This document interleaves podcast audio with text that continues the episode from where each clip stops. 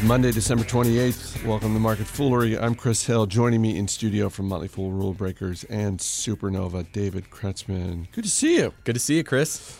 It is the last week of December, but we are already looking ahead to the first week of January when more than 150,000 people are going to head to Las Vegas for CES, the Consumer Electronics Show, the biggest consumer technology trade show in the world. You're one of the we got a bunch of people going. Big group, yeah. Big group of fools going. You're going to be there with the Supernova team. Let's talk about some of the things that you're looking forward to and then once it's over, let's get you back in the studio and and get a report on on how things panned out, but I mean, if you're interested in anything related to technology, the CES is just fan- all you have to do is just click around the, the CES website and look at all the different things, all the different industries that are on display. We're not going to go through all of them, but let's let's pick a couple. It's overwhelming. Let, it, it, it certainly can be. Mm-hmm. I mean, if you're if you're an investor and you're and you're thinking, oh, I'm really interested in the Internet of Things. Okay which direction would you like to go? Do you want to go in the connected homes direction? Do you want to go in the wearables direction? You know, there it can be overwhelming. Yep. Let's let's back off from IoT for a second.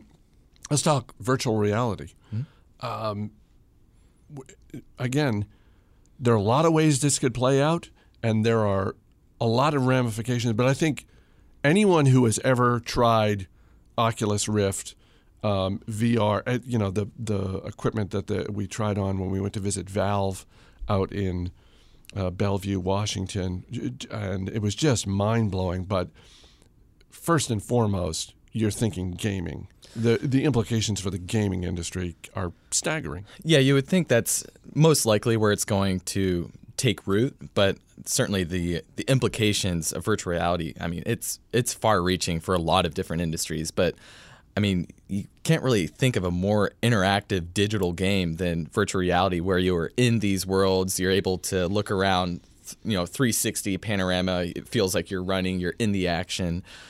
It'll be interesting to see which uh, how content is created for virtual reality devices once Facebook releases the Oculus that's scheduled for 2016. That'll awfully that that'll certainly be um, a big player in, in virtual reality and helping virtual reality become more mainstream. So it'll be interesting to see companies like Take Two or Activision Blizzard, these video game companies traditionally, how they're able to translate their core franchises, say, you know, Call of Duty or 2K Sports, to virtual reality, or do you need completely new developers for virtual reality? But certainly, you you would think the opportunity for gaming in virtual reality is huge. It certainly seems like a huge opportunity. It also seems like, particularly for the gamers, since every, I mean, you can you can look at virtual reality and it's not hard. You spend a few minutes and you start thinking, well, what would this mean for education? If instead of flipping through a textbook, you got to put on one of these headsets and instead of reading about astronomy, you're in outer space and you're mm-hmm. you know, you get to examine stars, planets, etc. Great opportunity for gaming. I don't envy Activision Blizzard and Take Two Interactive and any of those gaming companies because I also feel like the pressure on them is massive. That fairly or unfairly, I think it's okay for investors to look at game stocks and say, here is potentially a brand new golden goose. And if you mess this up, then what are we even talking about? Yeah, video game companies have you know they're they're in an interesting position right now because they've already dealt with that transition from PC to consoles or you know PC and consoles have been their core business for a long time. Now they're dealing with mobile. How, how do we get how do we monetize people playing, you know, Candy Crush on their on their mobile phone? How how can we monetize that?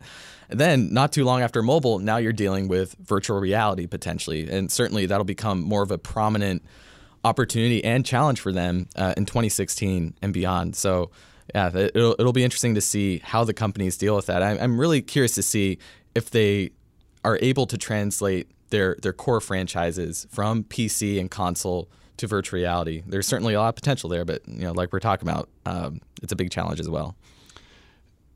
It's easy to think of video games and sort of the natural draw of CES, but slightly further away from that is an industry that has had a, a really growing presence over the last few years, and that's the automotive industry. Mm-hmm. Uh, one of the big speakers, one of the featured speakers at CES in early January 2016 is Mary Barra, the CEO of General Motors. Uh, it was last year that uh, Audi made headlines because they were going to have a they had a self-driving car drive itself from San Francisco to Las Vegas to be on display at CES. So, so the automotive industry is is really a big player these days. Is there anything there that uh, interests you at all as an investor?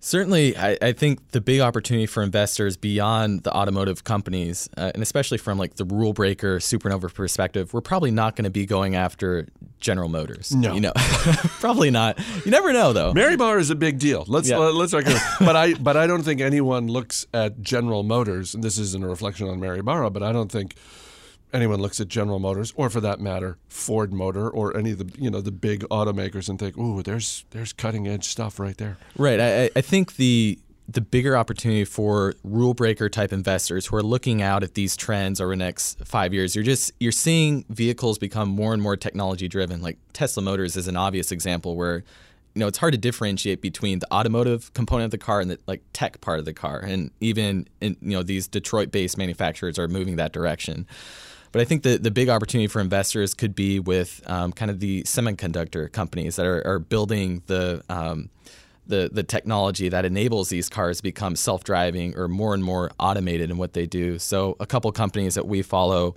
in Rule Breakers and Supernova, you know, Skyworks Solutions, um, and uh, NXP Semiconductors. These are companies that are building kind of that back end technology that's built into these vehicles. And certainly you would think that transition to more and more technology driven cars, that's a tailwind that'll benefit these companies for a long time. And they it, it's already kind of a prominent part of their businesses. So those are companies um, that I would expect um, you know, we'll, we'll probably learn more at CES about how they're able to benefit from that trend. But I, I think those will be key companies to watch over the next few years.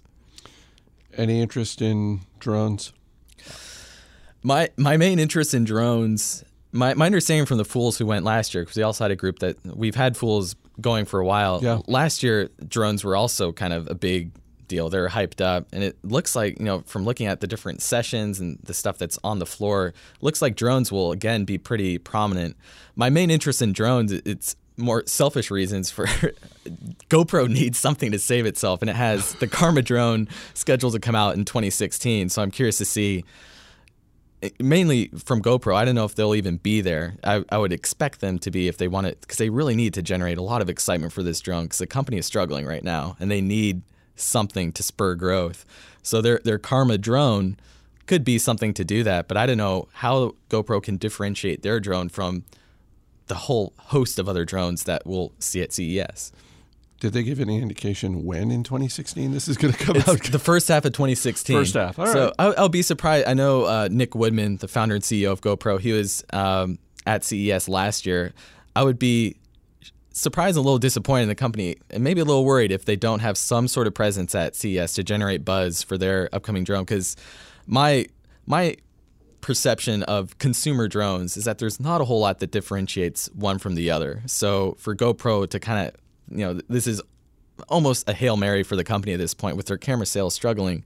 Uh, they need the drone to do well, but how they differentiate it from the others in the marketplace that'll that'll be interesting to see. But all in all, though, I, I don't see drones being, at least consumer drones. I don't see that being a really appealing opportunity for investors. I think the bigger opportunity, longer term, will be in commercial drones when you're talking about package delivery. Um, uh, thing, things like farming and other industries commercially that'll be using drones more and more. I hadn't even thought of it until you just said it, but I, I couldn't name a single consumer drone. There, there is no. I mean, say what you want about how GoPro has done over the last six months or so, but that's a brand name that people can identify with. To your point, there isn't really a brand name out there. That's a space that someone can claim. There, there's a lot of potential for GoPro there, and GoPro, even though they have had a tough tail you know, back end of 2015, the company does have a powerful brand name.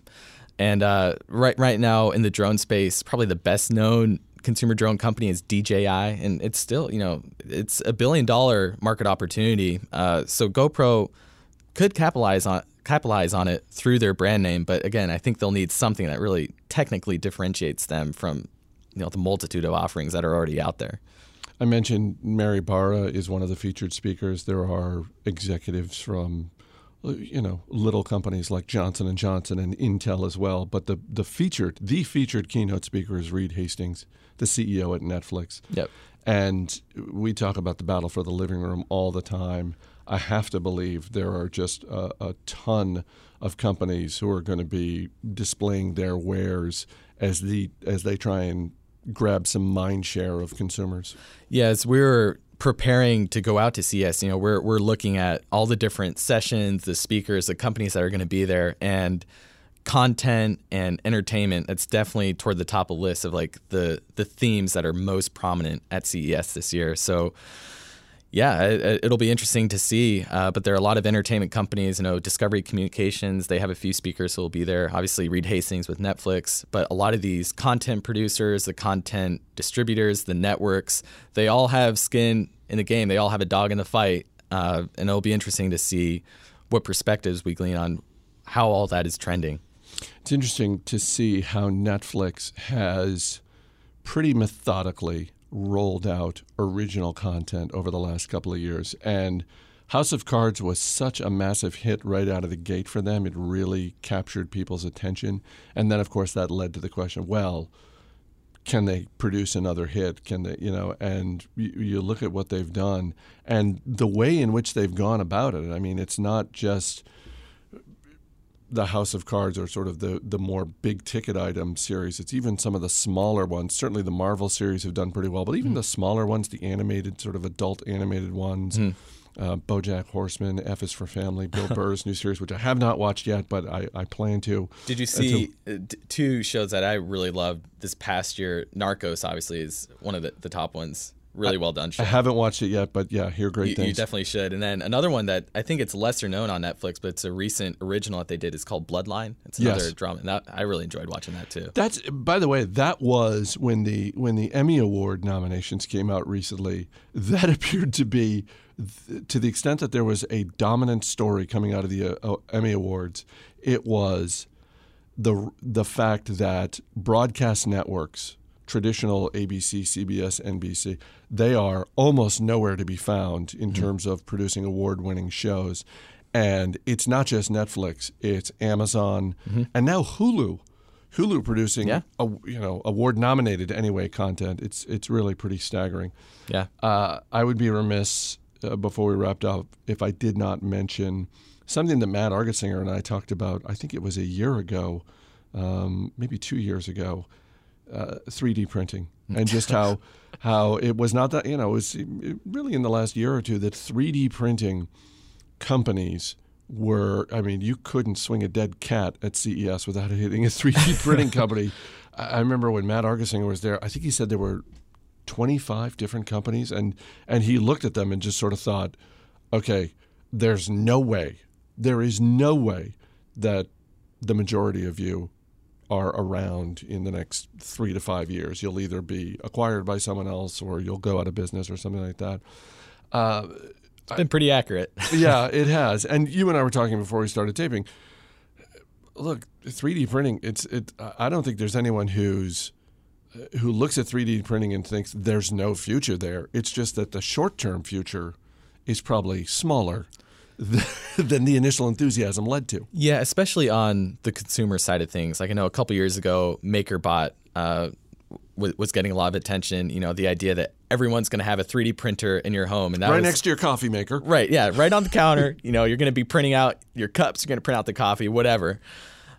That definitely has not panned out. I think 3D printing, the the long term potential for uh, 3D printing comes right from where 3D printing re- really started up, and that's on the industrial or commercial side. I think there you can see the opportunity for 3D printing to um, help companies become more efficient in, in the products they produce and deliver.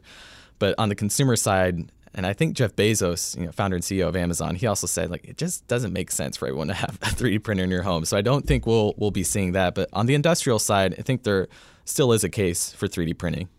I know it's probably impossible to tell just from the CES website and the list of who's going to be there and who's speaking and that sort of thing. But when you come back in a couple of weeks, I, I definitely want to know if when you're there and you're looking around, you had that similar moment with, with some other industry. If you just looked around and said, boy, there sure are a lot of drones here. I, I don't know.